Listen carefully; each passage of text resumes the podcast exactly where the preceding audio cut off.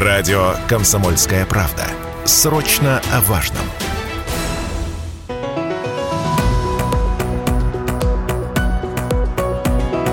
«Бизнес-ланч» на радио «Комсомольская правда».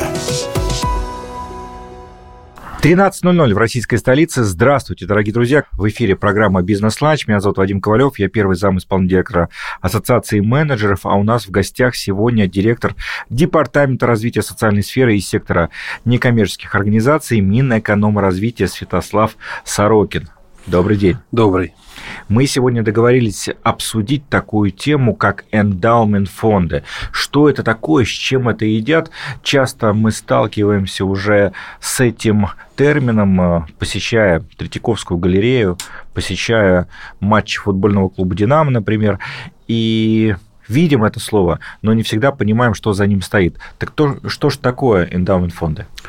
Эндаумент такая интересная история. Наверное, мне больше нравится слово «целевой капитал». Такая часть денег или имущества некоммерческой организации, которая не может быть потрачена на текущие нужды, передается в управление управляющей компании. И, собственно, за счет этих денег, которые получит организация от эффективного размещения на рынке, в акции, в облигации, дальше можно финансировать текущую деятельность некоммерческих организаций.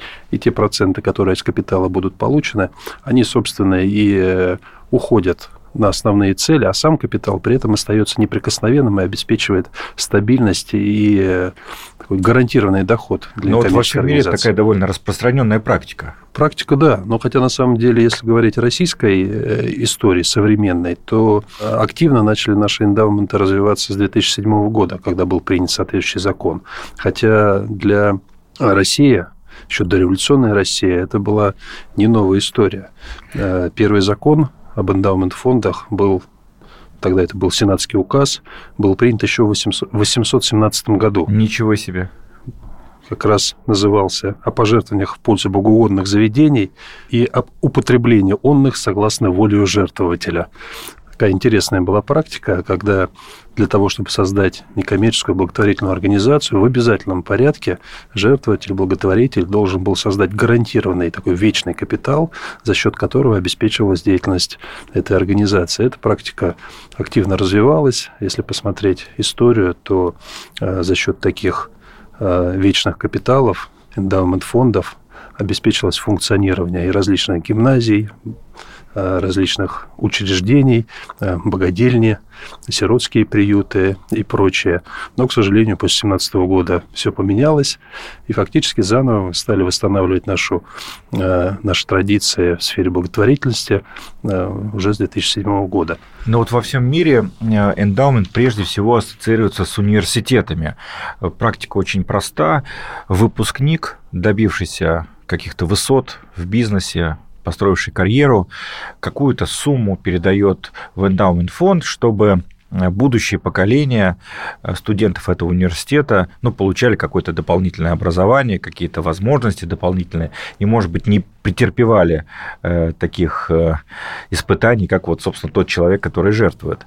Вот в России тоже, наверное, университеты на первом месте. Вы, да, вы абсолютно правы. Если посмотреть э, статистику, то сейчас у нас чуть больше 200 эндаумент фондов России действует в некоммерческом секторе, если быть точным, 224.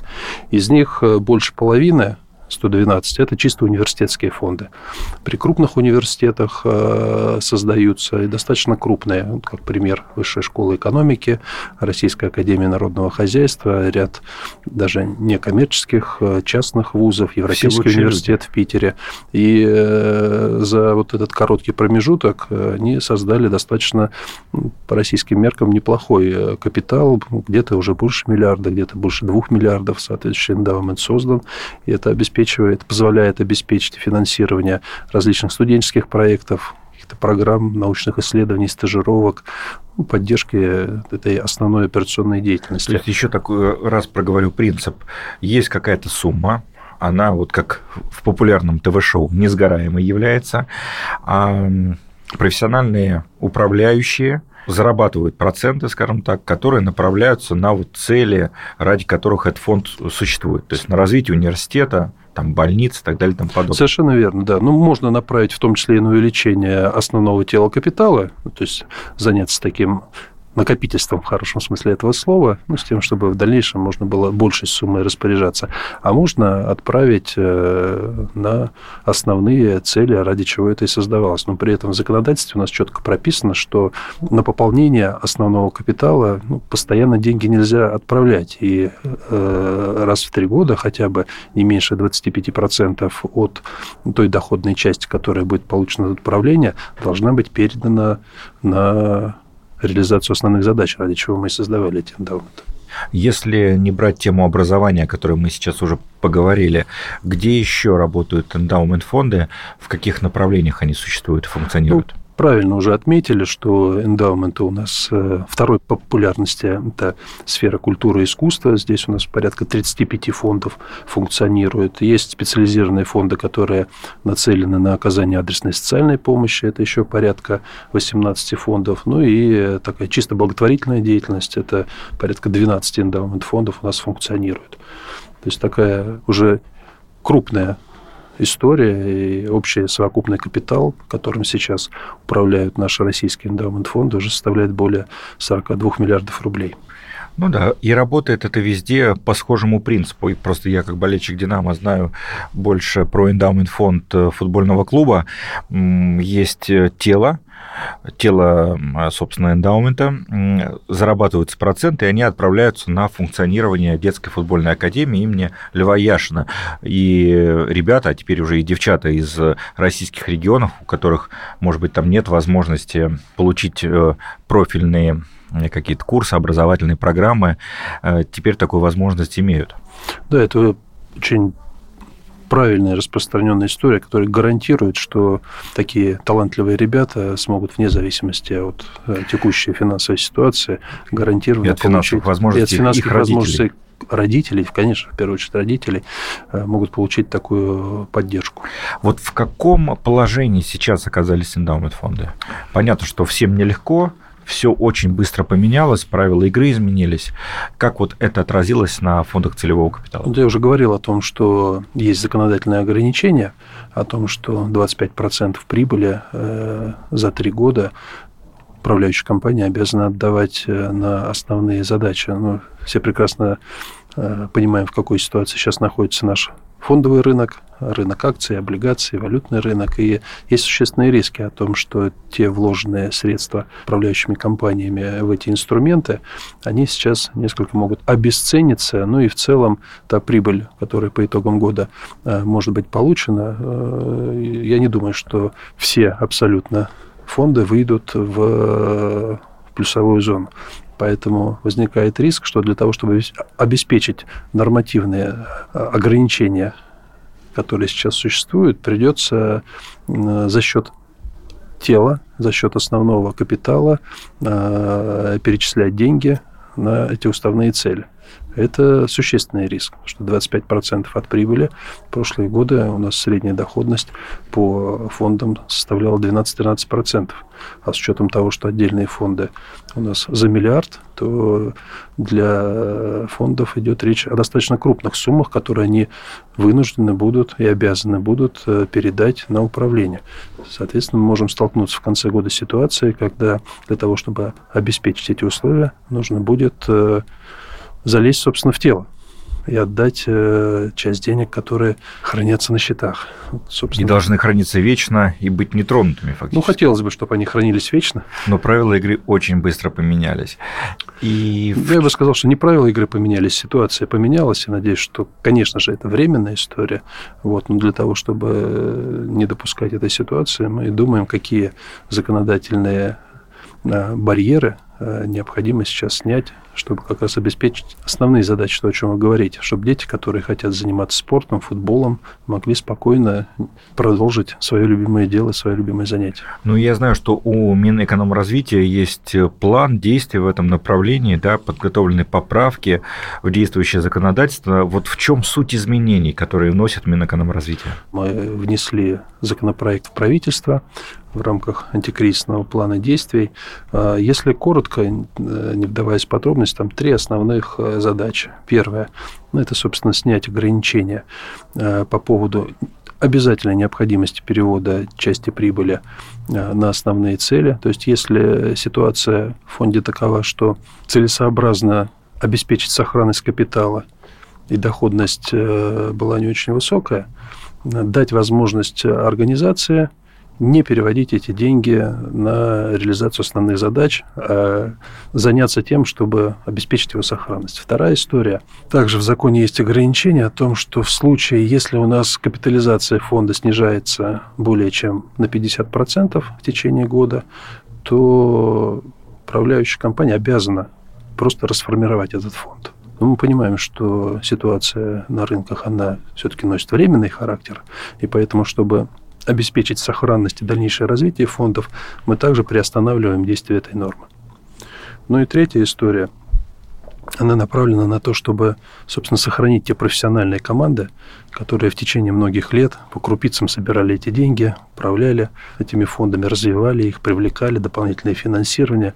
Ну, естественно, люди за это должны получать зарплату. Поэтому э, законом определено, что часть э, средств из прибыли, которые они получают, она, собственно, идет на управленческие расходы, на административно-хозяйственные расходы, а в условиях сокращения поступлений даем возможность, несмотря на текущую ситуацию, обеспечить... обеспечить... Продолжение деятельности. Вернемся через несколько минут в эфир радио «Комсомольская правда». Не переключайтесь, в эфире программа «Бизнес-ланч». Радио «Комсомольская правда». Только проверенная информация.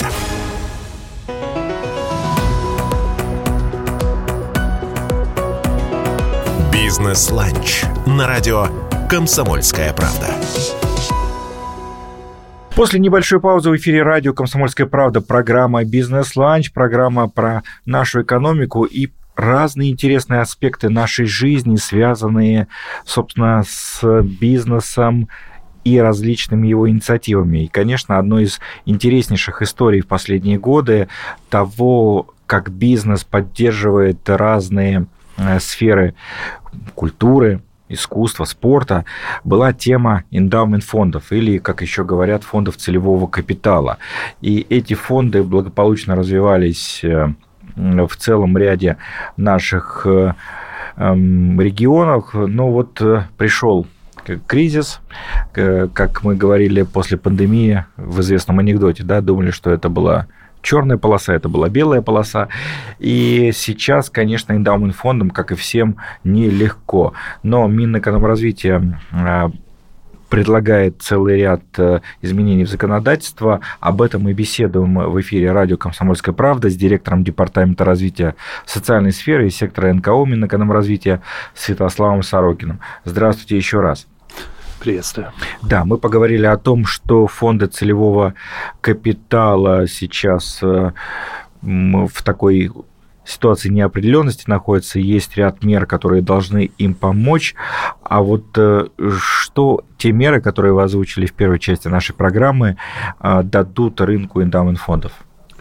Во-первых, они дадут стабильность и гарантию того, что никому не придется закрываться, что те ребята, которые управляют этими фондами, они смогут гарантированно получать свою зарплату и заниматься своей основной задачей по сохранению и наполнению этих фондов. Поэтому в горизонте ближайших трех лет, а те изменения, которые мы предлагаем, они, мы планируем, что они как раз создадут правила игры на три года – они гарантируют, что вне зависимости от э, ситуации на рынках, от колебаний, от внешних санкций, мы этот инструмент будем активно развивать и создавать все условия для того, чтобы э, у нас были возможности обеспечения надежной финансовой стабильности для эндаумент фондов, для фондов целевого капитала. А если говорить про негативный сценарий, какие риски для НКО в текущих условиях несет обязательное расформирование фондов? Ну, для многих это стало достаточно серьезным подспорьем э, и э, инструментом гарантированного финансирования э, их основной задачи. Вот вы правильно сказали про то, что на примере клуба «Динамо», что деньги, которые получаются, получают от эндаумент фонда, идут на поддержку талантливых детей, но которые не имеют возможности обеспечить обеспечить свое развития в той или иной сфере. Да, ну, скажем проще, ребята талантливые из регионов, самородки, да, ну, Конечно. просто у всех Если у родителей нет, нет соответствующего да. дохода, вот, пожалуйста, Конечно. инструмент, который позволит им, несмотря на текущую финансовую ситуацию у них в семье, развиваться, быть полезным для развития нашего спорта, для развития нашей культуры, образования. И, конечно же, такой инструмент – это гарантия того, что Э, эти талантливые ребята, эти самородки, они будут э, поддержаны. Поэтому те изменения, которые мы предлагаем, они, их основная цель и заключается в этом. А есть ли перспектива того, что вот эти послабления для фондов целевого капитала, они будут, ну, скажем так, оставлены, да, то есть будут на постоянной основе внедрены? Мы, конечно, будем за ситуацией смотреть, но я уже сказал, что эти меры мы планируем на три года, но я очень надеюсь, что гораздо быстрее э, в нашей финансовой сфере, в экономике уже наступит стабильность макроэкономическая, и э, в дальнейшем такие меры будут не нужны. Они автоматически отменятся, и дальше будут развиваться фонды в тех условиях, в которых они раньше существовали. А есть какой-то прогноз, вот какой эффект э, может э, быть достигнут, если эти меры будут, ну, как минимум на три года сохранены? Ну, во-первых, весь тот объем средств, который есть сейчас, он будет сохранен не сократится э, объем финансирования существующих программ, ну и более того, э, эти меры позволят обеспечить и плавное наращение, наращивание э, фондов целевого капитала. И я надеюсь, что не только мы сохраним фонды, но и выйдем на значимое увеличение их числа. Потому что за последние годы мы наблюдали достаточно бурный рост. Если в начале 2007 года, когда только эта история стала запускаться, у нас было порядка 19 фондов, то буквально за несколько последних лет их число выросло, и уже, как я говорил, больше 200 стало. И я надеюсь, что эта положительная тенденция, она будет только нарастать, что будут создаваться фонды и региональные, и в соответствующих отраслях. Как сделать эту тему популярной? ну, может быть, даже не то, что популярный, не совсем верное слово я употребил, понятный. Я буквально сегодня утром э, встречался с коллегой, такой предприниматель, довольно серьезный, средний бизнес, э, парень с двумя экономическими образованиями, и мы с ним беседуем, я рассказываю, да, сейчас поеду на «Комсомольскую правду», у нас эфир про э, эндаумент фонды, он говорит, про что? Я говорю, про фонды целевого капитала. Э, он говорит, про что? Я говорю, слушай, ну ты вот болельщик э, футбольный, тоже за Динамо болеет, ты же видел QR-код? Говорит, да, я даже жертвовал, но я не совсем понял, на что. Вот как эту тему продвинуть в нашем сообществе, если она даже вот среди там, экономически подкованных людей э, не до конца еще коммуницирована? Абсолютно правильно обозначаете проблему. Здесь вопрос финансовой грамотности, вопрос информированности граждан. Вы приводили пример в начале нашей беседы о том, что для западных стран это уже достаточно глубоко в их культуре и в самосознании внедрено о том, что закончил университет, и ты своя альма-матер, стал успешным, получаешь хорошую зарплату, и это считается правилом хорошего тона, какую-то часть от твоего дохода жертвовать в пользу э, своего родного вуза, в тот эндаумент фонд, который есть. Кстати, вот Гарвард, например, э, почти половину своих расходов обеспечивает за счет собственного эндаумент фонда, который составляет более миллиарда долларов. Серьезная сумма. Серьезная сумма. При этом э, собирали и копили они эту сумму не одномоментно, а уже более ста лет существует эта история. Поэтому это вопрос э, политики, вопрос разъяснения. Наш университет в этом плане очень активную, проактивную позицию занимают, работают со своими студентами, объясняют, рассказывают и, и показывают, в чем польза и преимущества э, такого рода поддержки своих университетов. Если мы посмотрим динамику э, формирования именно университетских эндаументов фондов, то э, очень существенный прирост и огромную долю в том капитале, который сложился в этих университетах, как раз составляет поступление от их выпускников. Небольшими суммами потихонечку собирают. Курочка по зернышку. Курочка по зернышку, да. А если... Это только системная работа. Угу. Мы со своей стороны, как государство, конечно же, создаем условия для того, чтобы э, стимулировать ну, какими-то инструментами, там, налоговыми преференциями. Например, уже сейчас э, те, кто делает пожертвования э, в эндаумент фонды учреждения культуры могут претендовать на различного рода налоговые вычеты.